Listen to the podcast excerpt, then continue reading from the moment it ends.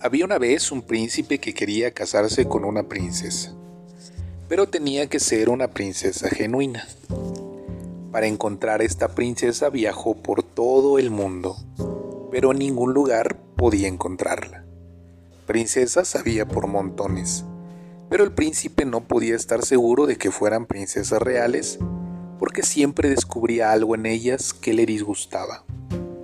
Cierta noche cayó una tormenta Hubo truenos y relámpagos y se desencadenó una lluvia torrencial. Entonces alguien tocó a la puerta del castillo y la reina fue a ver de quién se trataba.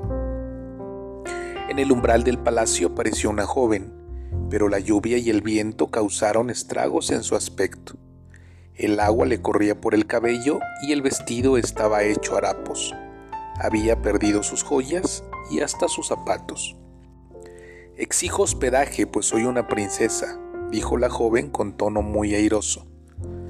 La reina dudó de que la joven poseyera algún tipo de nobleza, pero no dijo nada y la invitó a pasar. La joven esperó en el salón real. La reina se dirigió hacia el dormitorio de huéspedes, quitó toda la ropa de cama y puso un guisante sobre el colchón. Luego colocó otros 20 colchones encima del guisante y encima de los 20 colchones puso 20 edredones de plumas. Después regresó al salón real y señalando el dormitorio de huéspedes dijo, Puedes dormir ahí. A la mañana siguiente, la reina y el príncipe le preguntaron a la joven cómo había dormido. Terriblemente mal, respondió la joven. No pude conciliar el sueño en toda la noche. Solo el cielo sabrá lo que había en la cama.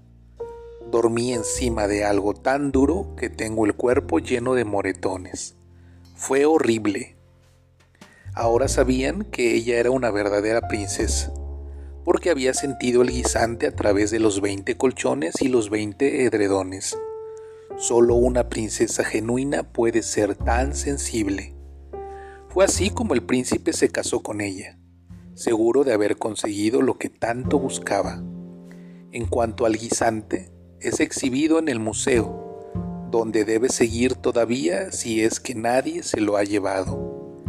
Y esta sí es una verdadera historia.